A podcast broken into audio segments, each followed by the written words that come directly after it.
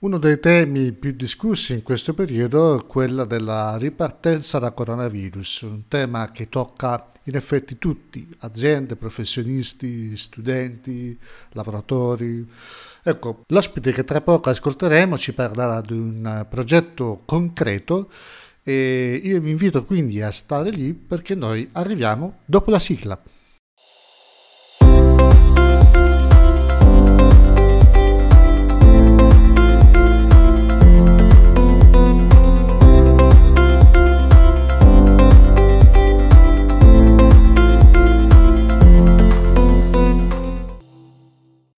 Ed eccoci tornati dopo la nostra sigla che ormai ci accompagna dall'inizio di questa avventura.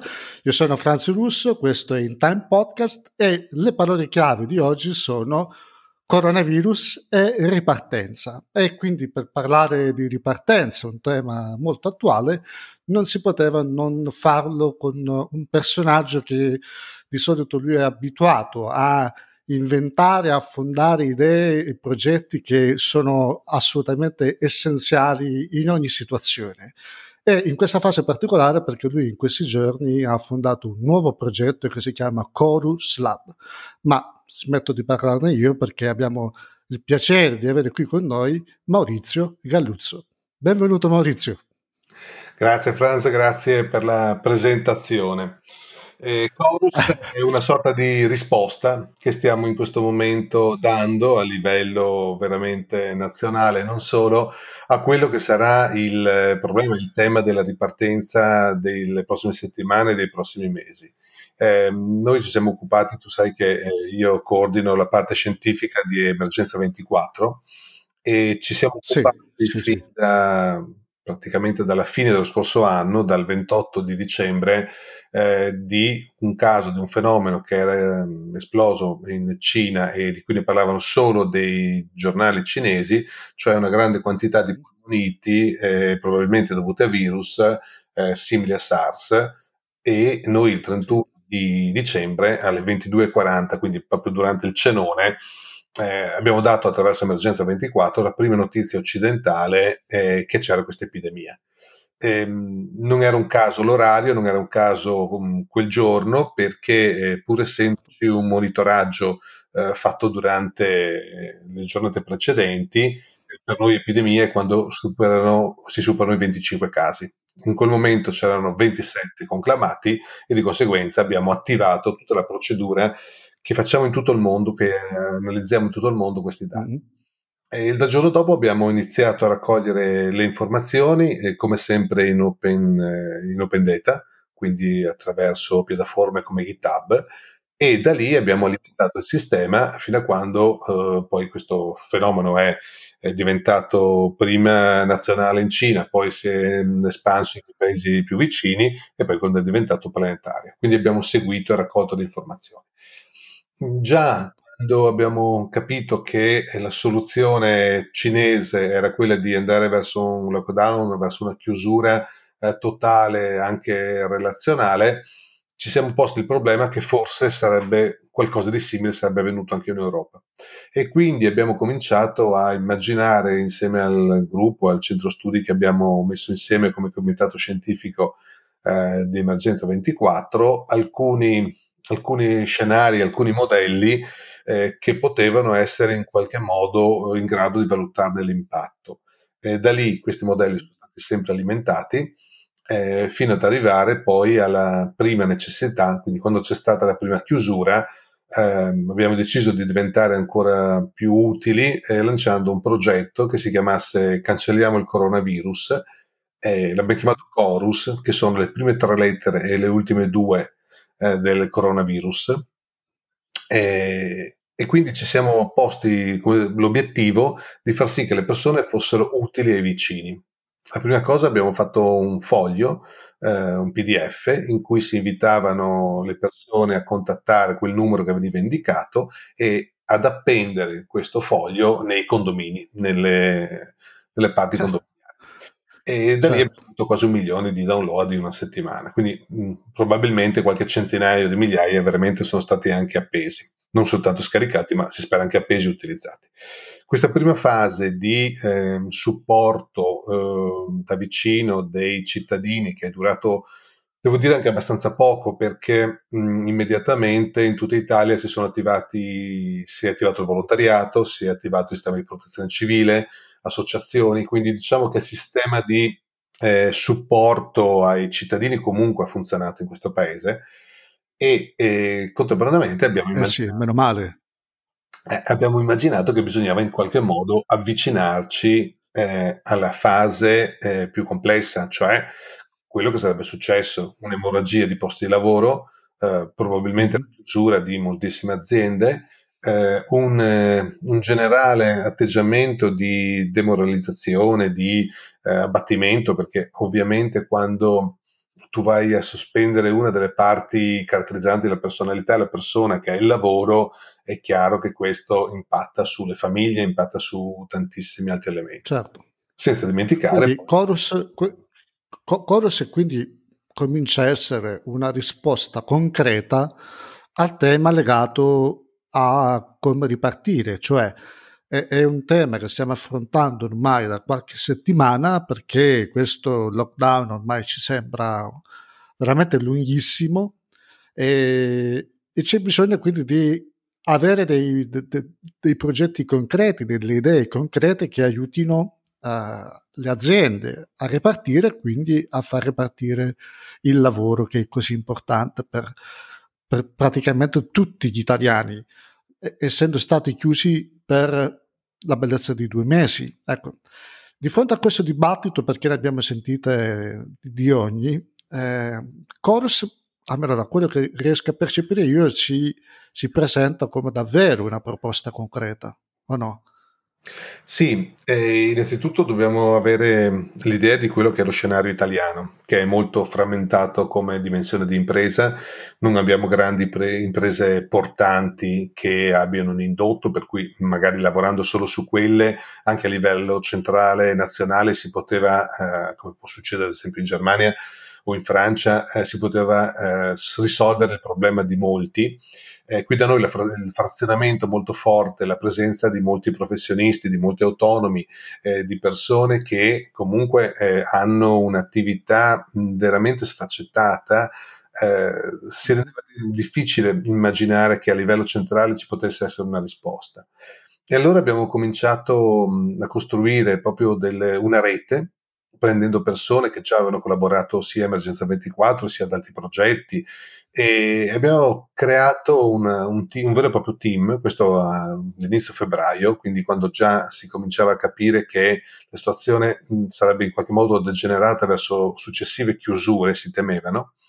E abbiamo lavorato sia su coordinatori d'area, quindi regionali, ma anche territoriali, pensiamo a persone che sono vicine a grandi aziende, ad esempio che fanno la consulenza a grandi aziende, eh, dei coordinatori invece per macro aree eh, tematiche, quindi de- merceologiche, e infine eh, membri, cioè persone che volevano in qualche modo essere coinvolte. Abbiamo creato un comitato scientifico che ha due scopi, quello di raccogliere e di ordinare e di creare studi, paper, ricerche e poi dei documenti di lavoro. Tra questi documenti c'è un manifesto che è già presente sul sito eh, choruslab.it, è un, sì. il portale vero e proprio, e poi quella che si chiama guida, ma in realtà saranno più guide che stiamo rilasciando via via, che sono destinate alle diverse merceologie. Eh, una delle prime guide sarà quella, ad esempio, relativa all'impatto eh, che ha avuto e che avrà questo fenomeno sul turismo. Anche qui il turismo è una, galassia enorme per cui dovremmo lavorare sia dal punto di vista della ricettività ma anche delle ricadute perché il turismo ha una ricaduta molto forte sui commerci, sui trasporti e su tantissimi altri elementi e lo stiamo analizzando. Hai, e... già, hai, hai, hai già qualche, qualche, dato, qualche, qualche elemento che ci può così indicare per avere un po' un'idea, anche se tutti sappiamo che il turismo è, dovrebbe essere la principale fonte eh, di, di, entrata per, per, un paese che ha bellezze di ogni tipo. E se tu già, non so se hai già disponibile qualche dato che ci potessi, potessi dare. Allora, eh, sì, noi abbiamo lavorato su diverse aree e ripeto, il turismo è uno di quelli che ha maggiore, maggiore impatto, eh, però ce ne sono anche molte altre. Eh, sempre nel sito basta entrare, eh, abbiamo costruito alcune tabelle eh, che sono basate sui codici Ateco proprio perché siano riconoscibili direttamente dalle persone, dagli imprenditori, ma anche dai lavoratori e quindi c'è una suddivisione sia per codice ateco sia per macro aree. Sul turismo abbiamo fatto un'attività innanzitutto ehm, per quanto riguarda il primo impatto che è stato quello eh, che possiamo considerare gennaio, mh, fine maggio, quindi questa prima parte che normalmente compete sia alle città d'arte sia ad alcune ovviamente attività in ambito invernale e primaverile e su queste abbiamo già dei dati, li abbiamo raccolti e riordinati. Abbiamo i dati del 2018, dei preventivi del 2019, poi abbiamo dati precedenti, quindi abbiamo armonizzato il tutto e poi usciamo sempre con delle schede eh, semaforiche cioè eh, verde, giallo e rosso, in modo da avere immediatamente la, la visione di quello che accade. L'impatto, certo. Mm, da, da quello che si vede le prime sul, sul sito choruslab.it, vedo già uh, numeri tutti segnati in rosso. Sì, eh, assolutamente sì. Teniamo conto che mh, considerando il solo Veneto, dove avevamo un dato più preciso, si stima che la perdita eh, in Veneto sia stata fino al 31 maggio sia intorno ai 12 milioni di, eh, di turisti, quindi un impatto molto forte. E se questo dovesse continuare, noi sappiamo che eh, l'estate porta circa 45 milioni. Quindi è chiaro che dobbiamo in qualche modo anche procedere per ehm, limitare questo tipo di danno. Abbiamo fatto, per quanto riguarda il turismo, una suddivisione ancora più precisa in cinque aree eh, che sono basate su uno storico, quindi però abbastanza attendibili, che sono il ricettivo vero e proprio, quindi alberghi e non solo, ma anche Airbnb, che poi abbiamo bar e ristoranti, i trasporti, il commercio e la cultura, eh, quindi musei, teatri, tutto quello che c'è intorno. E giusto per dare un, un dato, se il ricettivo è 100, eh, bar e ristoranti sono 60, i trasporti sono 58, il commercio 57 e la cultura 33. Quindi abbiamo dei dati che sono mh, piuttosto importanti, cioè per ogni ricettivo, per eh, ogni sì. euro nel ricettivo ne arrivano due e qualcosa nel settore bar, ristorazione, trasporti, commercio e cultura. Quindi il turismo di per sé eh, va ben eh, sezionato in questo senso.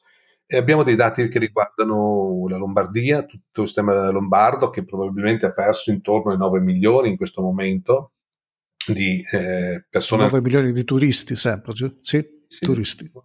Eh, il, dato, il, dato, fa conto del eh, milioni di euro, circa 2,3 miliardi di euro probabilmente persi.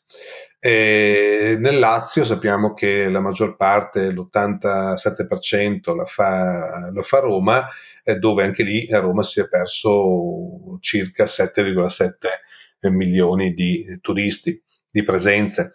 Ecco, quindi mh, stessa cosa è successa a Napoli con un impatto molto importante che supera i 3 milioni e 200 mila presenze quindi stiamo cercando di mappare questo sia a livello territoriale sia a livello di, eh, di macromercato. E per ognuna di queste aree abbiamo questo gruppo di persone che si sta occupando di eh, risolvere. Ma mentre in questi settori possiamo fare delle ipotesi, delle simulazioni. Eh, sappiamo ad esempio che tutto il tema delle spiagge di cui si è molto dibattuto probabilmente sarà un tema minore eh sì. perché comincerà tra giugno e, e all'inizio di luglio, la parte più importante della stagione.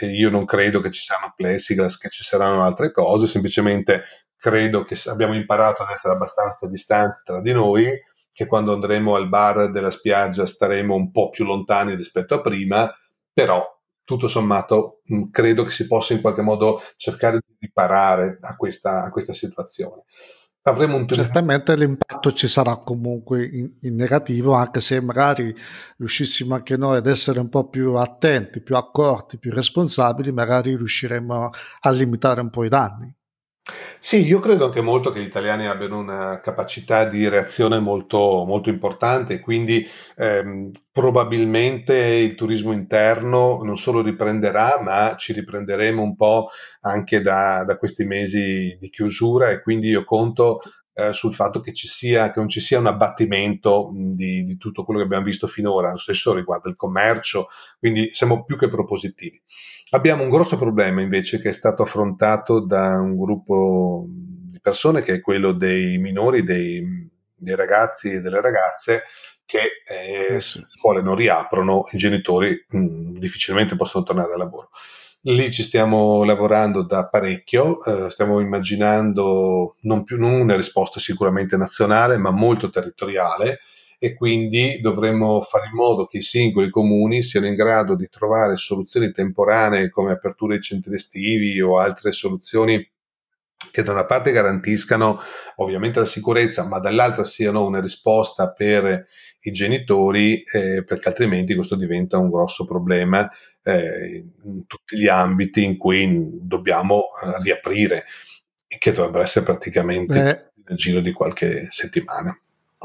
Hai avuto anche tu la sensazione, Maurizio, che hai fatto benissimo a toccare anche questo aspetto che proprio i bambini siano, non dico spariti dall'agenda politica per quello che riguarda un progetto di ripartenza, ma sicuramente vengono molto dopo tutta una serie di cose. E secondo te questo è davvero una, un progetto di rilancio o meglio, ci sarà mai un progetto di rilancio se si tiene da parte quello che in realtà è il futuro?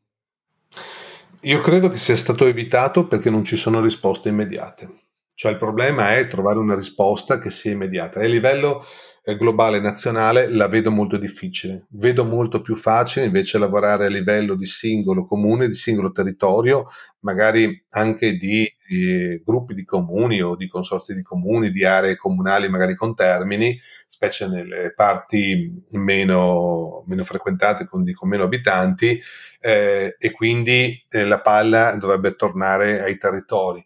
Teniamo conto che comunque siamo uno dei paesi con il maggior numero di associazioni di volontariato e di volontari eh, d'Europa, quindi c'è una rete comunque che funziona, che aiuta, che può aiutare.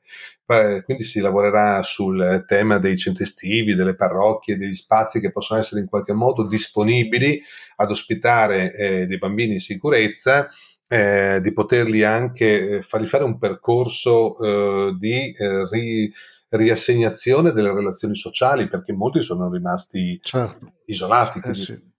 Possiamo pensare che il, il, video che io posso fare con eh, WhatsApp o in altro modo mi possa sostituire una relazione, specialmente ad alcune età.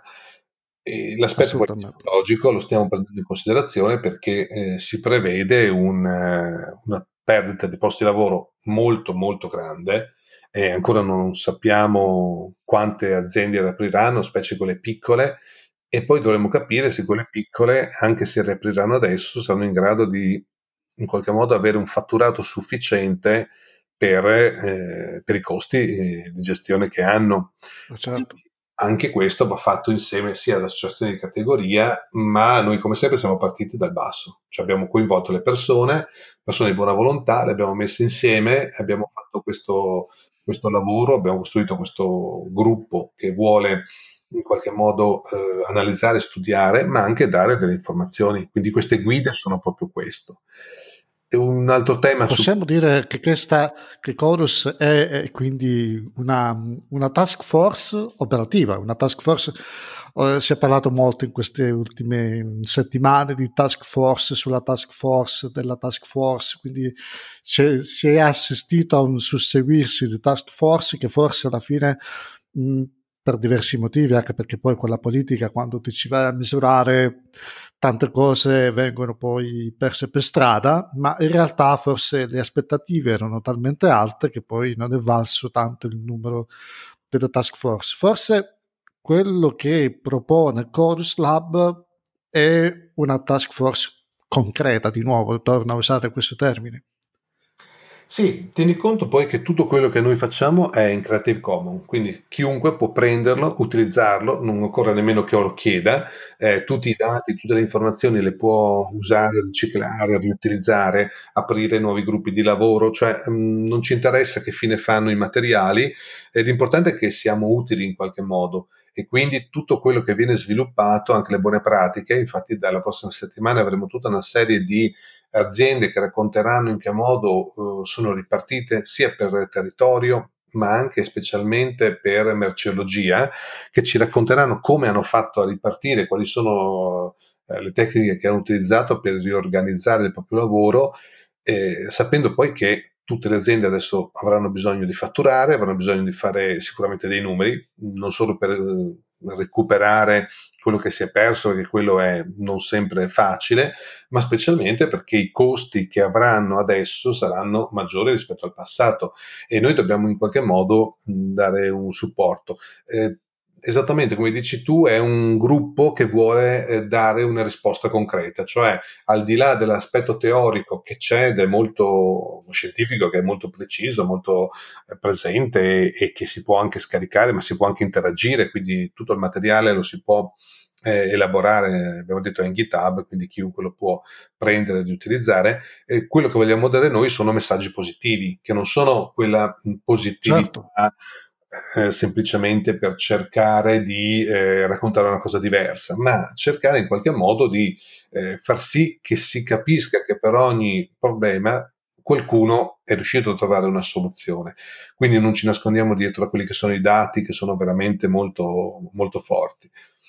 Mm, poi, hai, parlato di, di, hai, hai, parlato di, dati e, uh, e quindi mi viene quasi spontanea una domanda che faccio alla persona Maurizio Galluzzo perché so che sei attento, sei storicamente attento alle dinamiche della tecnologia, dell'innovazione. Ecco, come vedi, che opinione ti sei fatto tu rispetto all'applicazione eh, di Immuni, se si chiamerà Immuni, oppure che tipo di, di, considerazione fai tu rispetto a questo tema? Perché i dati effettivamente ci potrebbero dare una grossa mano per quelle che doveva essere già oggi una fase 2 improntata su questo tipo di argomento, ma che in realtà forse la vedremo rimandata alla fase 3 o addirittura alla fase 4. Che, che opinione ti sei fatto tu rispetto a questo?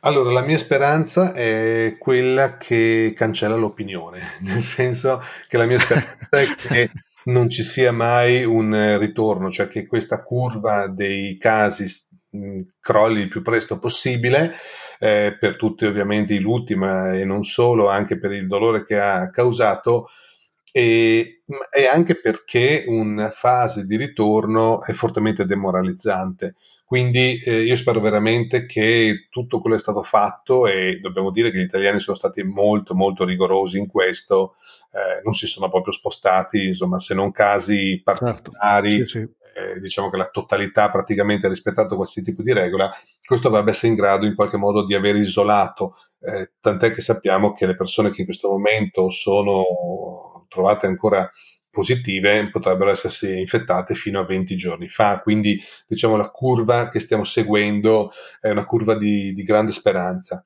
Quindi io spero davvero che si possa ritornare ad una situazione ehm, più, più semplice anche però considerando il fatto che secondo i dati delle GDO francesi questo fenomeno eh, durerà, avrà un peso almeno per quattro anni, quindi ci sarà una ricaduta.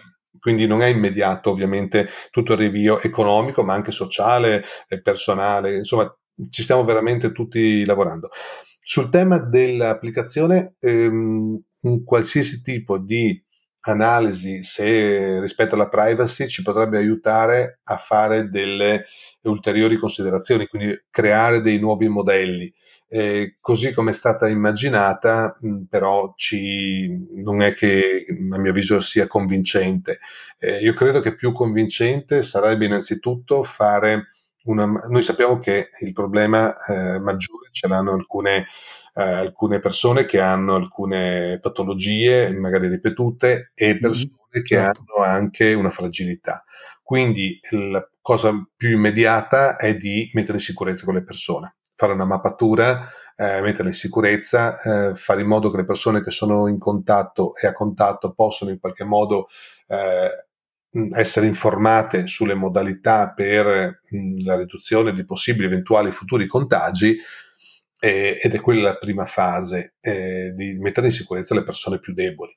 Dopodiché tutti gli altri sistemi di avvicinamento, di relazione, di contatto potranno in qualche modo probabilmente aiutare eh, però abbiamo delle criticità tecniche che sono abbastanza note e che quelle per adesso non sono, eh, non sono dire, superabili. Consideriamo però che raccogliendo eh, milioni, centinaia di milioni o miliardi di dati, statisticamente quell'errore potrebbe anche scendere, quindi eh, non escludo che se viene applicata e se viene utilizzata mh, nel rispetto appunto del, della privacy, potrebbe fornire mh, in futuro dei modelli per eventuali altri fenomeni che ci possono essere. Perché Infatti. il salto di specie di cui abbiamo assistito sappiamo che non è detto che sia l'ultimo e quindi dobbiamo essere in qualche modo più, più organizzati per un eventuale altro evento per tamponarlo immediatamente. Speriamo che questo per il momento avvenga nel periodo più lontano possibile.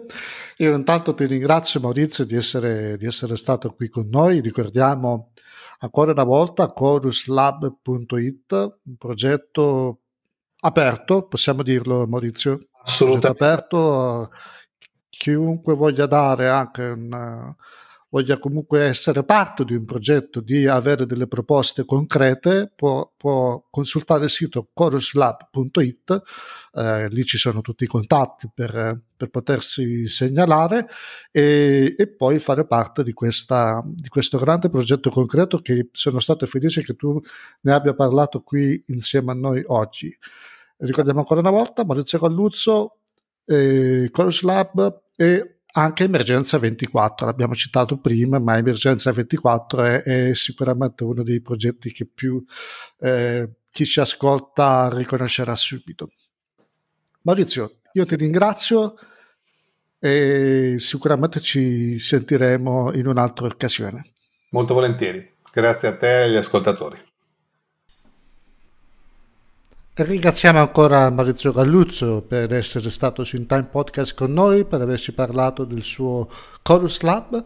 E io a questo punto vi invito a seguire ancora il nostro podcast, a mettere like, a condividerlo. E io sono Franz Russo e mi trovate sui social media come Franz Russo su tutte le piattaforme e mi trovate anche su franzrusso.it. A questo punto vi do appuntamento al prossimo episodio. Ciao!